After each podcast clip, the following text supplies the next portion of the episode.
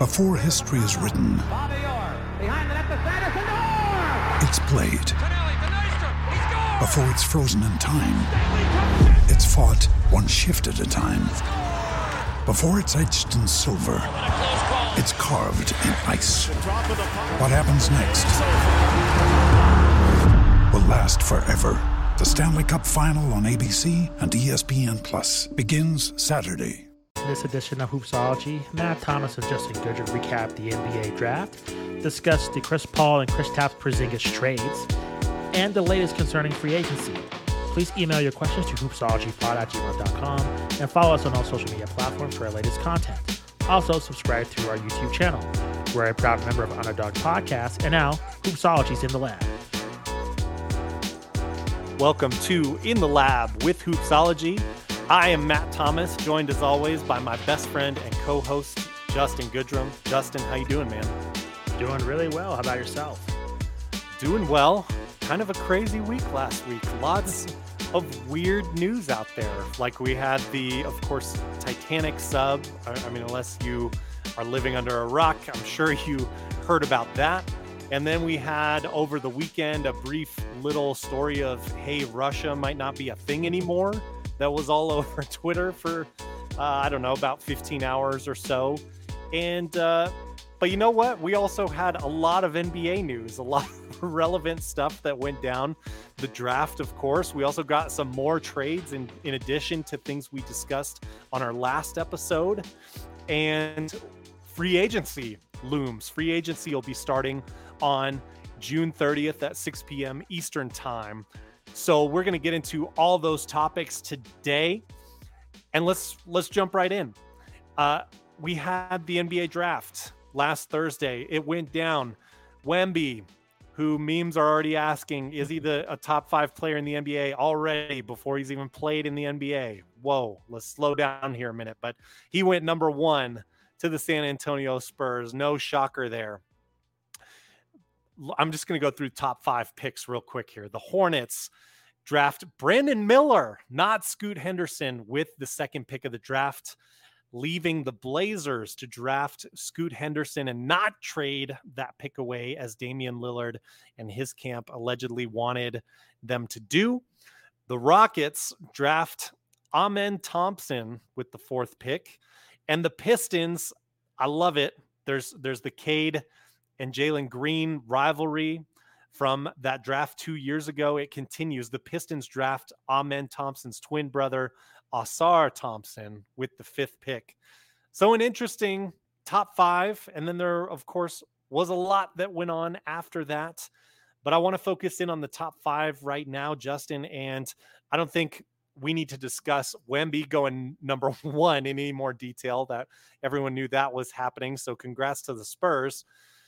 The Hornets drafting Brandon Miller at number two. I saw a video of a watch party that was going down in Charlotte, and there were a lot of boos, a lot of mixed emotions with the Hornets drafting Brandon Miller number two. Brandon Miller really.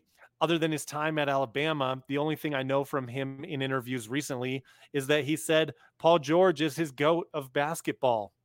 Um, how do you feel about the Hornets drafting here? It seems like maybe a pick based on need and not based on top talent, depending on how you feel about Scoot Henderson and Amen Thompson.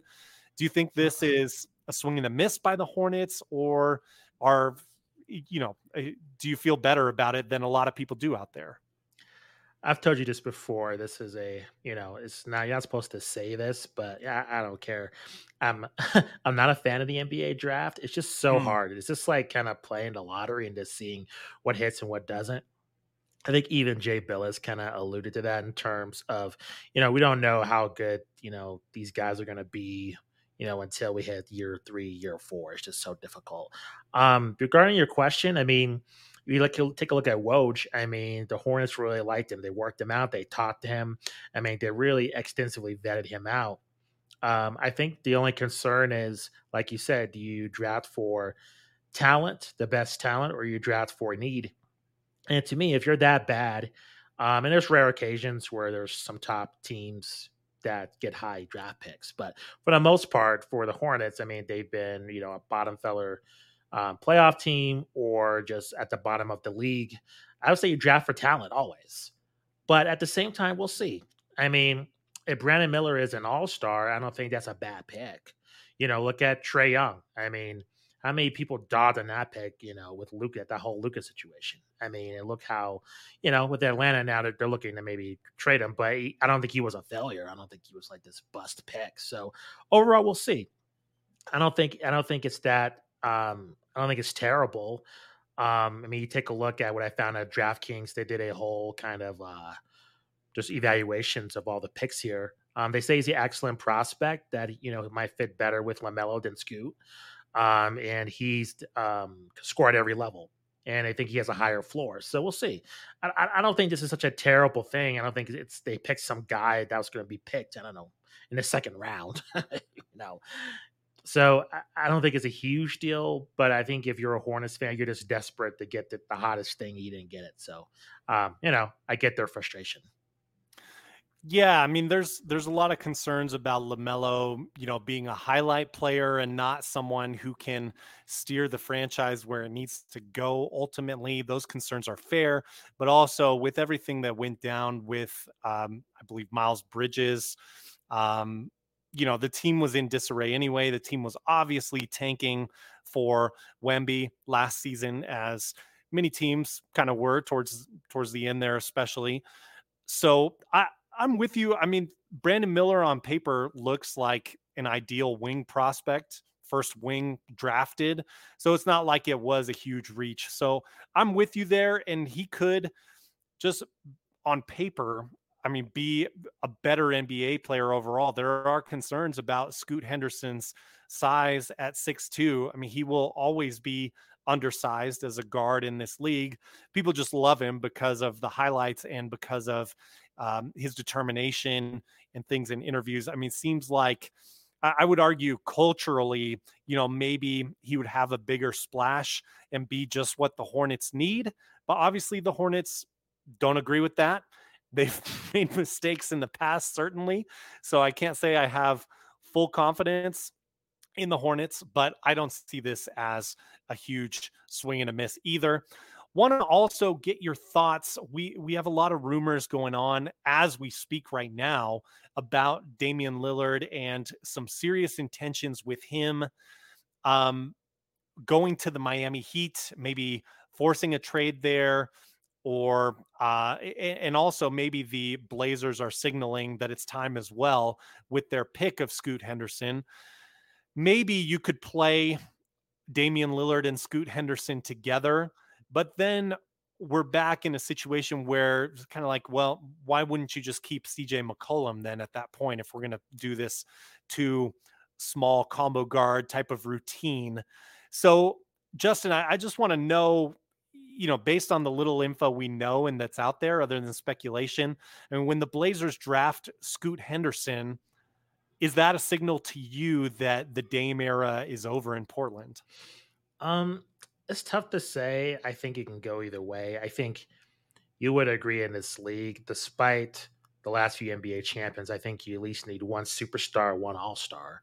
Um, I don't think I think it's virtually impossible to, to win the title with just one all star player. You need a, at least a collection of them. So to me, just to start over and get rid of Dame for what? I mean, I don't know what would Miami trade? I mean, would they give up the part of their core nucleus? I mean, what exactly? I'm curious what that trade would look like um, right. um, if that does go down. So I don't know. I don't think it's a sign that they're going to get rid of Damian Lillard. We'll see. I've heard some talks. Some of our former guests have intimated um, that they're, concerned that they're going to lose um, Lillard. I mean, he's been such a huge pillar for that team and that community. Um, to start over, I would wonder why. I mean, just would to me, just be like you're just starting over again, despite with Scoot, when why just try to play them together and see what happens? I don't I don't know. Yeah, looking at it, and of course, if if you didn't see, Damian Lillard was playing the Will Smith song "Welcome to Miami" in uh, I don't know an Instagram Live or, or some some type of streaming or something. So there's a lot of speculation behind that. His team said there there's he means nothing by that. There, there wasn't a hidden message. But then it's being rumored as we speak that there is legitimate interest in Miami. So I don't know. It's going back and forth. We've had the Dame drama for several years, and not that he's a very dramatic person himself. It's just always brought up in the offseason. I do think when I look at it from the other side of things, like Damian Lillard's fit in Miami in terms of his personality and, and match there, I, I think it's a match made in heaven. So it wouldn't shock me at all if he ends up in Miami. But you're right. I, am curious what they give in order to get him because yeah. I don't feel like Tyler Herro and Caleb Martin maybe would be enough to to get this done. I, I think the Blazers would want a little bit more from this, and I'm not really sure Miami's uh, draft pick situation and if that's even going to be appealing if they're going to be serious contenders again next year, which of course we don't know that they are going to be. Um, but yeah, definitely a situation we will be keeping an eye on as we get further along. Uh, Justin, I, I also wanted to get your thoughts um, on maybe uh, just what you saw, just generally speaking from the draft before we move into the coverage. Any particular winners or losers that standed out to you? Um, I got a different take on that. Winners is uh, how would I phrase this? Um, players not going to college. Winners. um, wow. so overtime, um, G League, international. I think that was you that in our uh, friend chat that posted, you know, three of the top college players to not even get drafted, if if I'm correct. So, mm. and we'll see. this could be a loser down the line with the Thompson brothers was overtime. I mean, we've seen this in college basketball before when you see a lot of Duke players, when you see a lot of Kentucky players, and so on get selected and they perform well in the pros that helps recruiting this could help overtime. This could change the way we think about this prep sports overall in terms of players leaving high school and then you know despite nil just going to overtime or just you know you know bailing out of high school and just pursuing overtime altogether. They're getting paid they're getting educated they're learning how to be a pro. I mean why just just bypass that route altogether? So um and look at the g league as well and we'll just have to wait and see if that's a success. So I think for players not going to college, I think it was a huge win. College will always be there. You always have just the big coaches, just the you know players would want their education. I mean, there's other reasons why players find probably find the college route more appealing than you know what the new methods are now. But um, I do think the big winner was just um, those alternative methods of going to the league. Yeah, and I just took a look of the top ten five of the players came from colleges. Yeah. Five of the players came from minor leagues, other other situations, uh, yeah. kind of non-traditional methods. So yeah. um, it it has been picking up steam. I would guess that that's probably the the record thus far in history in terms of those alternative methods. Um, I know there was a big overtime elite contingent uh, when Jalen Green was drafted two years ago as well.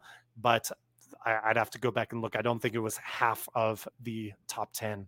Yeah. Um, and furthermore, I mean, five out of the top seven. So you see the the impact that this is having and that um, that this is picking up steam. Uh, I think I, am with you. I think that'll continue to be the trend. I think more and more people are thinking of college as kind of a scam. Um, so I, think that trend will continue in the NBA. And if if your intention, if you're a top 100 prospect coming in and you have intentions of going pro, why not just focus on that? I mean, this this is um, akin to getting closer to the European system or even Australian system where they have schools with an athletic intent, like kind of a development league that you go through, hone those skills more intensely, even earlier, if yeah. if that is your ultimate career aspiration. Uh, so moving forward, I wanted to get your thoughts. Both you and I talked about it uh, before we got on here, and we both watched the draft. I, I watched, I want to say, the first 30 to 40 minutes of the draft off and on here and there. I'll be honest, I was I was cooking dinner. I was doing other things as it was going on, but I did try to tune in when it came back from commercial. Just want to get your thoughts on the coverage. It, it seems like every year we we run into this again where overall it seems people are just unhappy with the draft coverage overall. This year, I will say personally, to me, uh, it feels like it's getting more and more, no disrespect, but like a lifetime movie. And, there's nothing wrong with a lifetime movie. That's fine. But when you think that your audience and the numbers bear this out, I mean, the audience is predominantly male. I mean, at least two thirds male and we're getting a, a, lot more time interviewing the families and, and, it feels like a lot less time talking about x's and o's and fit with this team what this may look like. There is some of both of that. What i'm saying is the scales have shifted a little bit more to the touchy feely type of stuff. And look i'm not i know i sound so crusty right now. I'm not saying that i don't want any time with the families or anything like this. Obviously this is a life changing moment for these families and that's great but Justin, I I basically just gave you my thoughts on this right now. What are your thoughts on the coverage?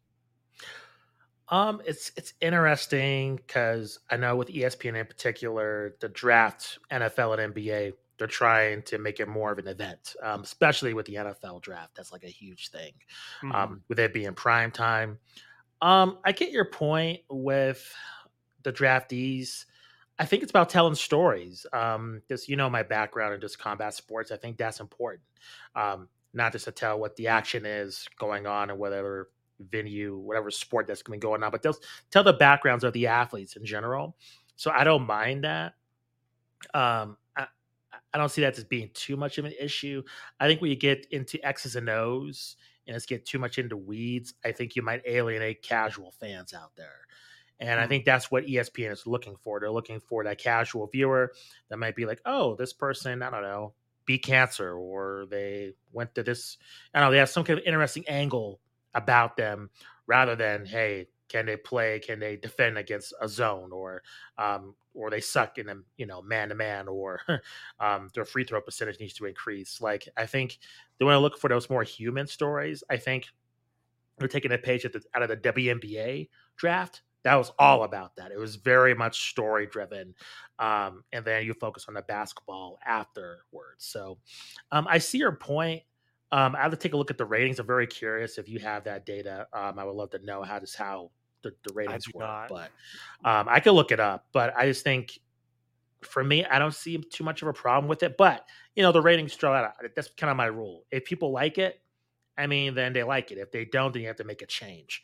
Um, despite my own personal feelings about it, I get, I get your point. I get it can get yeah, super yeah. sappy, and there's like all these families up there. I get it. It's just kind of like, you know, what, what's the really the big point of this draft? But I think at the same time, I think they're trying to tell the stories of these guys in the league, which may feel antiquated just because there's social media. They can tell their own stories via their own platforms. So I get, I get what you're saying. Well, and here's the thing too. Um, I, I know again this sounds mean and crusty, but hey, I, I guess I'm just in a mood today or something. But not everyone has an interesting story. Um, you know, just just to put it bluntly, that doesn't mean that not everyone deserves a little bit of time to share that story. And yeah, I do think it's important to sell the players because you know the players are the product, the the commodity of this league that draw people in. So you got to build up something. I, I, totally agree. I just think for me, the balance has shifted a, a little too much the other way. But obviously, this is very subjective, and other people feel very differently about that. Um, so be curious to see um, what we get moving forward with that. Um, there's a little banter between co-hosts.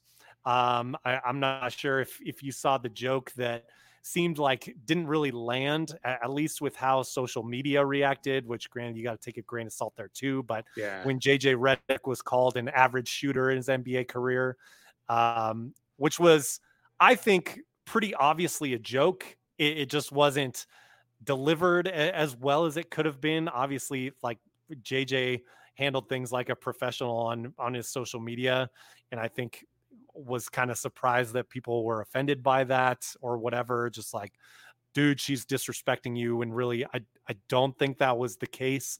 seemed like a joke that just didn't land all that well. I don't know. A lot of interesting things about this coverage.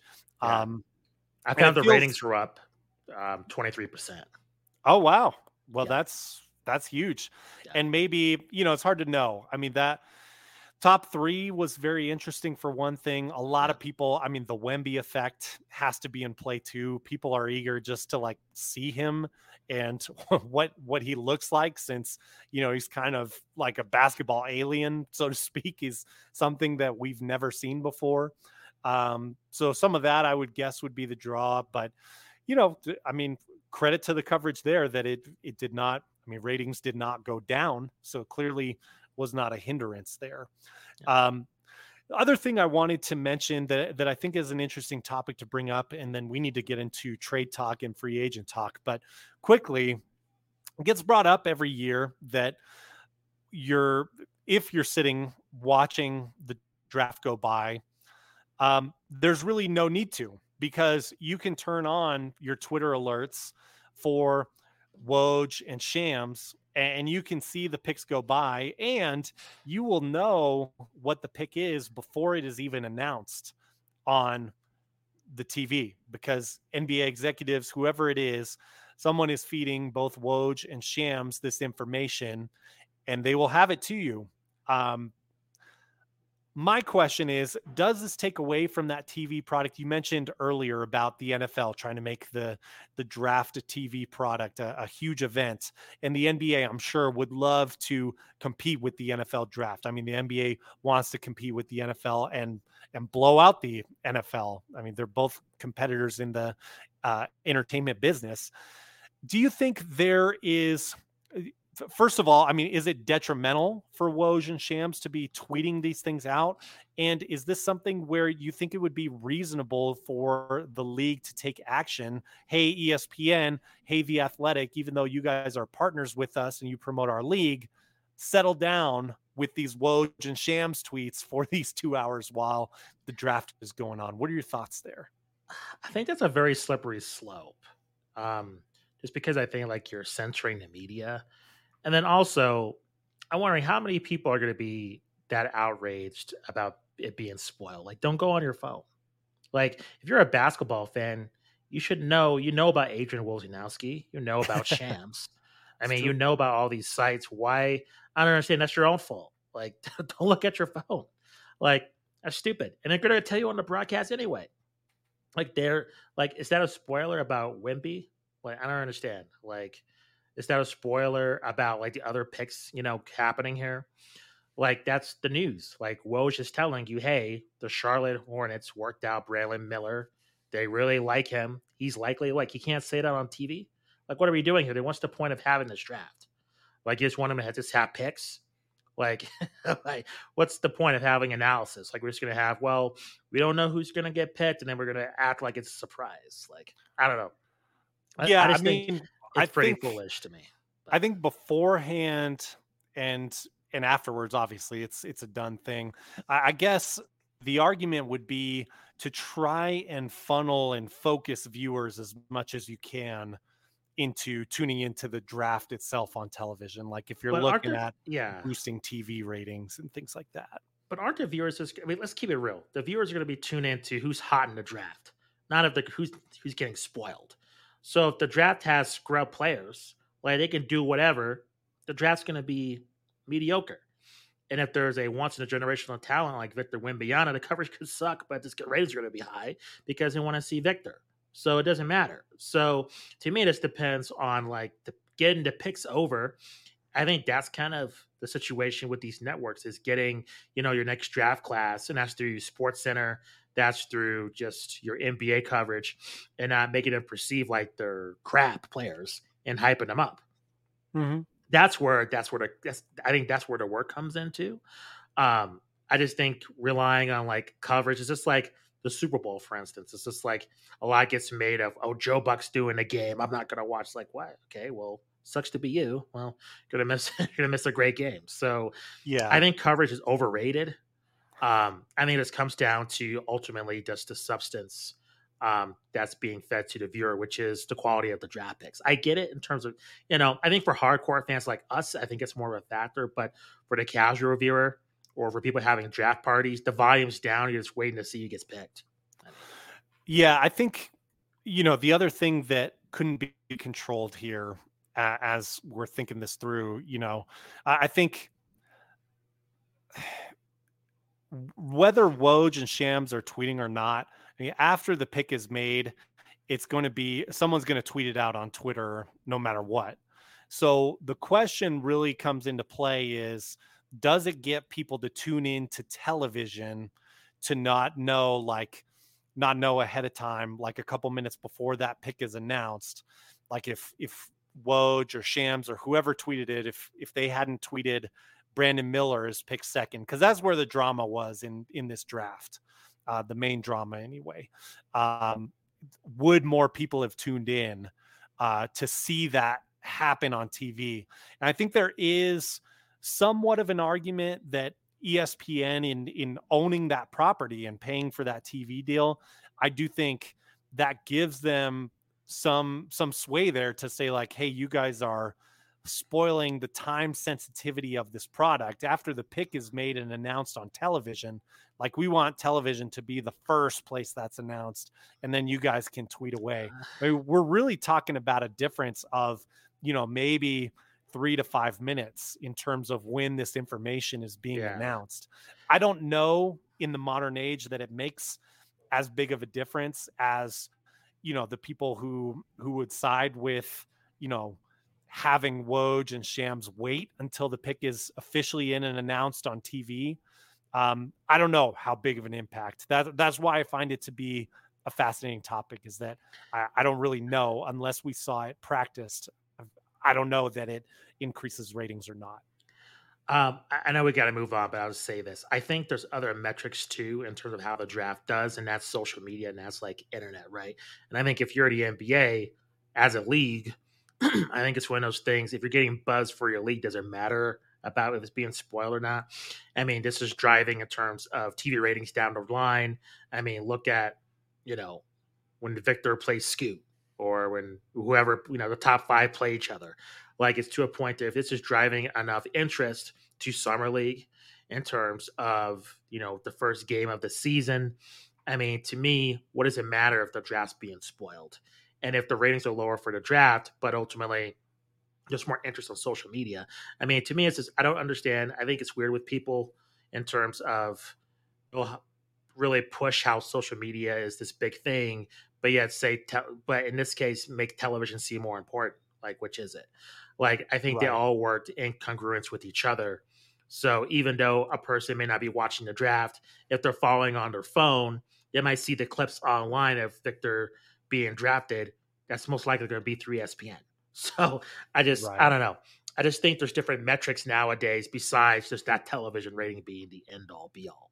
I mean, there's other revenue that the league and ESPN is making besides just their advertisers advertisers on television. Hundred percent, yeah. I and I think the NBA doesn't have a problem. the The NBA has been always super open about people using their content and promoting their product. Very rare that people get, you know, banned and things like that for using NBA footage, uh, even without permission, which I think is really cool. Um, I, I think the question comes into play when it's ESPN, and if ESPN is like, hey, we're putting on this coverage, we own the rights to the official broadcast for this event. I think that's where the the deeper question lies. But if ESPN is not up in arms about it, then then there's no issue, and it'll yeah. it'll continue uh, how it is. And seems like that'll be the case since, as you mentioned, ratings were up for this draft. Yeah. So yeah, we'll, we'll see, see how it goes. Yeah, for sure. Let's move into some trades because we had some really impactful trades with some huge names. Maybe not quite as big as the big the the Beal deal. Maybe this first one a, a little bit bigger than the Beal deal because there was more uh, than one major player involved. Um, so let's get into it. Boston, this happened on June 23rd. Boston lands Kristaps Porzingis. Holy moly. He he will be an expiring contract, so that's something to bear in mind with this. Uh, they also get the number 25 pick, which was traded to Detroit, who turned into Marcus Sasser. Um, they also get a 2024 first round pick. That's right. The Celtics also get a first round pick. Um, and I, I could be wrong. I don't believe they would have had a pick in this draft had they not uh, executed this trade. Then the Grizzlies get from the Celtics Marcus Smart. So out with Dillon Brooks in terms of your toughness culture there, and in with Marcus Smart mirrors a lot of people mention, and I think it's accurate, the Tony Allen to Memphis from the Celtics uh, back several years ago, about a decade ago, maybe a, a little more than a decade ago, actually. Um, so the Grizzlies get Marcus Smart out of this deal. The Wizards get Tyus Jones from the Grizzlies. The Wizards get Danilo Gallinari, who was injured last season for the Celtics. And the Wizards get Mike Muscala. And Julian Phillips uh, was picked from the draft and traded to the Chicago Bulls. Uh, so, all right. The Celtics get Kristaps Porzingis, the best player, I, I, think everyone would agree, had a pretty solid season last year in Washington, even though that Wizards team wasn't great. And the the Celtics get two first round picks, so they get the best player and the best assets. Grizzlies get Marcus Smart, and Wizards get Tyus Jones, who's a young, promising guard, Danilo Gallinari, who may be an expiring contract, NBA veteran. He may get moved during the season, uh, as well as two others, uh, one second round pick that they wound up trading to Chicago, as we mentioned. How did this happen? How did the Celtics get both Porzingis and these two first round picks? Do you understand this trade, Justin? No, it's a crazy trade. Um, it's a chance, I think, with the with Porzingis. I've been on his bandwagon, but at, at some point, I just think injuries, wear and tear. I, I think, but it might be a good role for him, just being kind of a role, a strong role player, and possibly off the bench or a player to stick into the starting lineup, depending on their versatility. So I think it's a smart move for the Celtics. It shows they're being proactive, especially because of what happened this past playoff year. I think they need to make some changes. So the question is, does that mean getting rid of Marcus Smart? I mean, he was, I felt, a pretty core part of that team. We'll see. I mean, I could have, you know, consequences down the line, but, you know, I think there's some room to be optimistic for the Celtics, especially having picks in the draft. Uh, that's going to be huge for them. This really pushes the Celtics to find new leadership because Marcus Smart, for gosh, since 2014, I believe when he is when he was drafted, he was kind of the heart and soul of this team and and kind of the tough guy of this team as well. So now the Celtics are going to have to see Tatum. Can you step up and be that leader? Jaylen Brown, is that you? Are you going to be the leader of this team? I mean, obviously they still have Al Horford and his great veteran leadership uh, this this is a huge win for the Celtics, and I don't think there's any other way to look at it. They get to do a test run with Porzingis here and see if they want to eventually re-sign him. Of course, they'll they'll kind of have first dibs on that if they want to, and he could be an excellent pairing next to these next to Jaylen Brown and Jayson Tatum if if they can afford to do that. Also, the Celtics simultaneously take care of kind of a sort of overgrowth issue in their guard position. Now Derrick White can yeah. play more. Now Malcolm Brogdon, who was six man of the year last season, he can play more. Little awkward that at first they almost sent him to the Clippers as a part of this deal when it was first formed, but I'm sure they'll figure that out. Um, and I think this makes Celtics arguably right up there with the Bucks again, depending on what shakes out with Khris Middleton, who opted out. I, I think this makes them once again favorites, maybe co-favorites in the Eastern Conference right away because of that extra rim protection you're getting with Porzingis, and you can still run five on the court with the Celtics, where all five players have range, and um, I, I think if everyone's healthy. Once again, they are a tough out. And I, I don't know. Um, you can say what you want about Coach Mazzulla. He got them pretty far. Should be able to get them even further if if he's still around at the start of next season. I, I don't think he will um, hold them back from at least matching the Eastern Conference Finals at this point. But hey, we've still got a lot of offseason to go. Want to get your thoughts also on the other big part of this. Um, I mean, it seems like Wizards are in development tanking mode right now. Maybe a season too late, you could argue. But let's look at the Grizzlies side of this. We talked about in our last episode, Ja Morant is suspended for 25 games. So this makes a huge impact on a team that already was quite good without Ja Morant in the lineup uh, last season and in in previous seasons has has kind of been a shocking thing how good they have been in spite of Ja Morant's absences, whether due to suspension or injury. So this is a team that needed veteran leadership. You're certainly getting that with Marcus Smart. How do you feel about his fit with Memphis? And are you positive, negative on this, even if maybe they gave up a little bit too much to get him? Um, I'm pretty positive on this. Adds some toughness, adds a lot of experience. Um, he he knows when things are not going well that you could turn things around. I think, especially for a young team, um, that can get mentally taxing. And I think he's been through the ringer, so I think that's pretty invaluable. So overall, I think this is a good move for the Grizzlies to make. Um, come playoff time, we'll see. You know, I think Marcus Smart has his um, positives and negatives. But I think overall, you do need somebody like that on your team to ultimately get to that final destination, which is a title win. So, um, overall, I think this is a positive. Yeah, I'm with you there. Even if they had to overpay a little bit, um, this is a team with with depth and veteran leadership is a huge need. Um, if Steven Adams is still around next season, now you've got two solid vets here that can help out, and they're still the full offseason to go, essentially. Let's move on because we've got another trade to talk about. And this trade is something that uh, you and I talked about in, in terms of the Draymond controversy last season. Draymond punched Jordan Poole. Um, and it was messy. And, and, I think it messed with their season. It messed with their title repeat chances.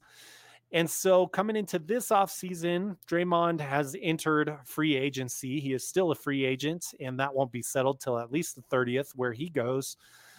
But there was kind of a sense, you know, Jordan Poole on a multi-year deal at this point. Some people say the Warriors that that's a pretty bad contract, but now they don't have to worry about it because it seems to me they have signaled in this deal, and we can talk about this more. But it seems to me this is, for one thing, you get the experience of Chris Paul but you also get your signaling of loyalty to Draymond Green. Hey, let's run this back. Jordan Poole isn't here anymore. Yeah, we probably all agree that you were wrong for leveling him with that punch. But Draymond, you've been with us for years. You've been the heart and soul, certainly of our defense, and maybe a big part of our culture here too. Um, but Chris Paul is traded from the Wizards. We figured he wouldn't last there. There were rumors he was going to the Clippers again for that reunion. Not to be traded. Chris Paul for Jordan Poole, a protected first round pick in 2030, and a second round pick in 2027, and Ryan Rollins. Um, so first, Jordan Poole, I think let me know if you have any different feelings here. But I, I think he may be a big stats guy. He moves into the Bradley Beal role on this team. He's going to get a lot of shots. Um, he's going to get a chance to show what he can do. I think it could be disastrous because to this point in his career, defenses haven't really. Um, he he hasn't really been the primary focus of defenses, obviously next to Curry and Klay. So Jordan Poole, how do you think he does in in this Wizards situation here? Um, I think it's a fresh start, but you know, losing wears quickly. so, um, if you thought the situation in Golden State was bad, I think it's not going to improve in Washington. But at the same time, if he's able to adapt, and you know, this is a good opportunity for him. I mean, there's all star consideration just in terms of, like you said, Matt, more opportunity to score. So um, it sounds it's a corny answer, but it's kind of it's up to him to make the best of it. We'll see. Go either way. I agree. Yeah, I think the the change of scenery with with all the body language on the bench in the playoffs, I, I think he almost uh, played and acted himself into this trade happening. I, I, do think if he had a different performance in the playoffs, then I, I think honestly Draymond might be gone. Um, but man, with all the money and time dedicated to him still on that contract, um, I, I, think the Warriors made the right move here. Um, they get Chris Paul. Seems to me could be a useful piece of of course for trying to get back uh, screams to me of like hey we can bring Draymond back we can maybe go for one last hurrah and Chris Paul is going to be someone who's great to fit in this guard rotation I think if he can get healthy and and be around you know if if Chris Paul is just running the second unit for the Warriors, that that is amazing. I mean, he can still, I think, elevate guys around him, uh, and in a situation where he could be the head of a second unit, this yeah. this is a great match, um, and a smart player and a guy, honestly, who could be sort of a, working towards an assistant coach um, type of role from from the bench um, eventually you know as he gets closer to the end of his NBA career. But but I think Chris Paul can be very useful, and I think he can have less, maybe the least amount of pressure he's had in a long time on him here, maybe ever, and have kind of pick his spots in the playoffs. How do you like the fit of Chris Paul in this Warriors team? Um, you know, I, we've talked about, I guess his tendency to get injury prone, so I'm hesitant about this. I think it's one of those situations where if Klay or if Steph get hurt, he's going to be put in a position to produce on a consistent basis. And True. I feel pretty uneasy about that. However, if they stay healthy, I think he'll be a valuable, valuable asset because you don't need him to score. I mean, you have Steph and Klay for that. So I think he'll fit right in. I know, I guess Steph and Chris Paul had some beef back in the day. I guess that's all resolved now. So I think it'll be interesting to see them just, you know, being on the same team but I think if injuries do become an issue, I do think it might be too much for Chris Paul to handle. So we'll see. It's kind of surreal because it's sort of a pairing that never, I, I never thought would have made sense. Right. To have like Chris Paul and Steph Curry on the same team together. But, you know, time changes things. And, and it seems like maybe it's not the perfect fit, but if Chris Paul is in once again a, a second unit type of situation here, primarily, then that brings up a huge weakness for the Warriors. Um, so could could be just what they need in in many respects. Um, let's move forward. We have one more trade to quickly look at. Just mostly want to announce to you guys. I think it's pretty obvious why it happened.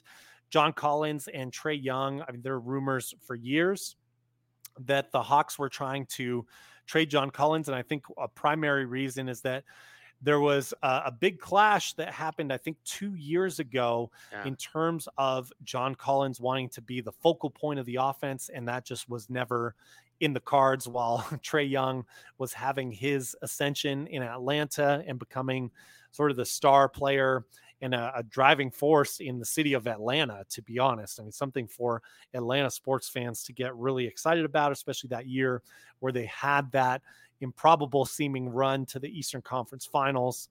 Um, so this is settled. Um, Rudy Gay, yes, he is still in the league. He is traded from the Jazz. No disrespect, Rudy. Um, excited that you're still in the league.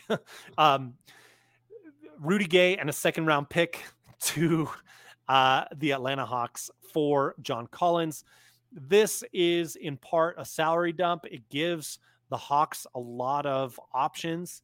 Uh, they can keep Dejounte Murray on the roster moving forward, uh, and they can keep Trae Young paired with him if they want to. And the Jazz have a lot of cap space. Um, I, I, think it's kind of maybe a weird pick on this team when you consider like Kessler on the roster and how well he played, uh, along with Markkanen, of course, being like the star of that team. And the three of those guys kind of can fit into power forward or center roles. But hey, you've got a, a guy who I think is pretty versatile. And so you can certainly have three guys rotating through those two positions. Um, and of course, they have they have more depth there even beyond that. Um, any thoughts on on this trade? Uh, not too much. You summed it up. I think just with the Hawks, I think they're trying to go over their future, especially with Trae Young, like Dejounte Murray. Is, is that going to be kind of the way that they want to move, or do they just want to kind of they, do they want to start over as well? So I think this is part one in terms of developing what they want to do. First off season for Quin Snyder as coach. Yep. Going to be interesting to see how the chips fall there. All right, last topic to cover for today free agency. Oh, joy. NBA offseason is here. Uh, and I don't mean that sarcastically. It's going to be really interesting. I mean, genuinely, a lot of big names that could really change some franchises out there. So here's how we're going to frame this. Justin, you're a Bulls fan. I'm a Rockets fan. Both our teams stink right now, but hey, maybe things will turn around. But there, there are some big name free agents here. I don't want to consider salary cap restrictions, things like that. I just want to know. We'll go through. I'll let you lead the way on these for your Chicago Bulls, and then I'll give an answer for my Houston Rockets. Yes or no? Would you want your team to sign this player? And I'm going to go through some of the top names in free agency. Here we go. Justin, would you be excited for Draymond Green to be signed by the Chicago Bulls? I would. He wouldn't be a difference maker, but I think he bring in the mentality of winning a championship again. It's just one of those things when you've been through every possible scenario. Draymond's been through when the Warriors stunk. They've been through when they were the favorite. They've been through when they're the underdog. That provides you a great mental toughness to win you don't need to panic about certain things and panic about other things that are important. So I think I would be excited, even though it wouldn't be such a massive difference on the court um, in terms of him being like this savior. But um, in terms of the signing, I think I would be excited. Yep. Yeah, I'd be excited as well, especially Draymond and Coach Udoka in Houston yeah. working on upping the defense of that young core. I, I would love to see it. Uh, quickly, I mean, if you had to bet, if you had to place money on this right now, would you bet Draymond goes to the Warriors or would you bet on the field? Good question. Um, I think I bet on the field. I think if he wasn't good friends with LeBron, I think I would have him returning to the Warriors. But mm. I just think at this point, I just think he's going to the Lakers. I really wow. Do. Okay. Yeah. A lot of rumors about the Kings right now. Yeah. Um, we'll see what happens. I yeah. I personally would bet the Warriors. Actually, I I think makes um, sense, especially now with Jordan Poole gone. Uh, I, I think uh, chemistry would be better on that team. Um, but yeah, we'll see. We'll see what happens. I mean, I think just from the drama side of things, Draymond is maybe the most interesting free agent, not not necessarily even the on the court things. Yeah. All right, we'll uh, lightning round some of the rest of these since they're not quite as deep. Brook Lopez, would you want him as a bull? Yes or no? Uh, yeah, I would. I like Brook Lopez. I always liked him a lot. I know his brother. I think his brother played for Chicago, didn't he? Um, yes, Robin did. Yeah. Yep. So I always thought Brook was a more talented brother. So oh, yeah. I'd be very excited to have him for sure. Yep, I, am with you. Yes, absolutely. Fred VanVleet, 2019 NBA champion. Yes, desperately indeed, uh, especially with Lonzo Ball. Absolutely. Um, he'd be a great addition and just kind of some stability um, in that point guard position. So, yes. Yeah, I have mixed feelings because the Rockets have a ton of guard depth, but the yeah. Rockets don't have a ton of guard veteran leadership. So if we got Fred VanVleet for like a three year deal or something like that, I I'm gonna overall say yes. Um, Dillon Brooks of Memphis Grizzly infamy, you might say, much maligned this last postseason with how um, he intentionally fouled LeBron, etc., went after LeBron, and uh, ultimately failed in the first round. Yes or no to Dillon Brooks to the Bulls? I think if he went to the Bulls, he'd be compared to Joakim Noah, and I think he'd be just like a disappointment compared to Noah. He's so beloved in Chicago, so probably not. I'm gonna say no as well. I, I don't know. I honestly might be an unfair judgment but just from what I've seen on the court, I don't know that I want him influencing the young core of Houston. So I'm going to say no as well. And, um, you know, if, if, I heard otherwise, other stories about him and and more leadership in in Memphis, etc. Uh, that were positive. You know, maybe I would change my mind on that because you could get him for fairly cheap right now. It's rumored he's 12 million a year, I think is what he's asking. All right, big one, maybe the most talented name here, even if he has passed his prime, James Harden. Would you want him as a bull? Yes or no? Uh, I would say yes, um, begrudgingly. I just think because of his scoring. Um, now the tough thing is it's, it's, it's totally hypothetical. I mean, he would be with, you know, Zach LaVine and DeMar DeRozan. I think there'd be some issues there. Um, depending, it's a scenario where they got rid of Zach LaVine. I think that would be a good match. Um, but I, I just don't like what I heard about Doc from Doc Rivers. Just mm. him, just being his yeah. mindset overall. Ugh, I just don't like that. So begrudgingly, yes, it's because he's such a, I think, potential generational talent. But um, I would have my concerns. That's for sure. Yeah, it'd be interesting. He, I could see where he could be a decent fit on the Bulls and Yeah. and kind of raise their floor. I don't know about raising their ceiling all that much.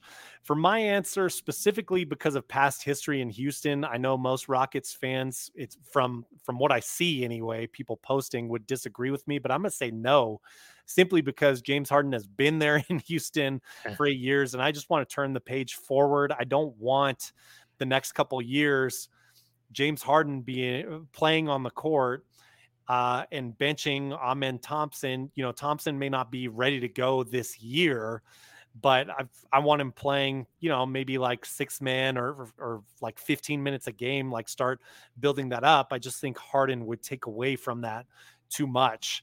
Um, and and there's so much guard depth in Houston, and I don't. I mean, I said yes to Fred Van VanVleet but that's because we haven't he's younger and we haven't had him on the Rockets yet. Yeah, I just sure. feel like there's there's too much personal um baggage in, in some ways with James Harden if he came back to Houston. It's still rumored that that's a big possibility. I think personally it's just to give him leverage for re-signing with the 76ers is, is how I feel about it. We'll see if I'm right or wrong. Kurt Helin, who we had on the show, I mean, you can go back and listen to his clip. He was very very bullish. This was months ago but thought no there is fire to this smoke with james harden. Um moving forward harrison barnes. Uh, I think my um, I'll keep it brief. My excitement for him has waned a long time ago, so no. mm, i think character guy veteran leadership i would want him on the rockets. I could see with pieces you already have in chicago why that wouldn't be as great of a fit uh, for what you guys have. So that that makes a lot of sense to me. One more, Justin, just for you because he's a free agent. I have to ask Kyle Kuzma. Wants uh, now don't factor salary cap into your, your equation here, but he wants 30 million a year, and he did have a good season last year. Yeah. uh, no thanks. He can uh, keep his eccentric fashion somewhere else. I would say no as well for the Rockets, even though I mean he's he's entering sort of a veteran stage of his career. He he can kind of claim that. I don't think he brings the defense to the table that that the Rockets sorely need at, at that Yeah. wing position. And I'd rather have like Tari Eason getting minutes there. Um, I, would rather have more time for KJ, even though we've had a couple years to see KJ play. Um, I, I just would rather not those minutes go to Kyle Kuzma, even if he could raise their floor a bit, give them a better shot in getting into the play-in tournament. So that's what we have for today. Any last notes or things you wanted to mention, Justin? Any topics or headlines that we missed? No, um, I think that covers it. Just again, it's been a fantastic season. Just check out our archived interviews just through our either our YouTube channel or through our podcast feed. If you have any feedback, please email us at hoopsologypod at gmail.com. We would love to hear it. Absolutely. Enjoy the start of free agency. I'm sure we will have things to say about it next week as the news starts coming in. For Justin Goodrum, I'm Matt Thomas. Thank you as always for listening and supporting the show. Peace out. See ya. Bye bye.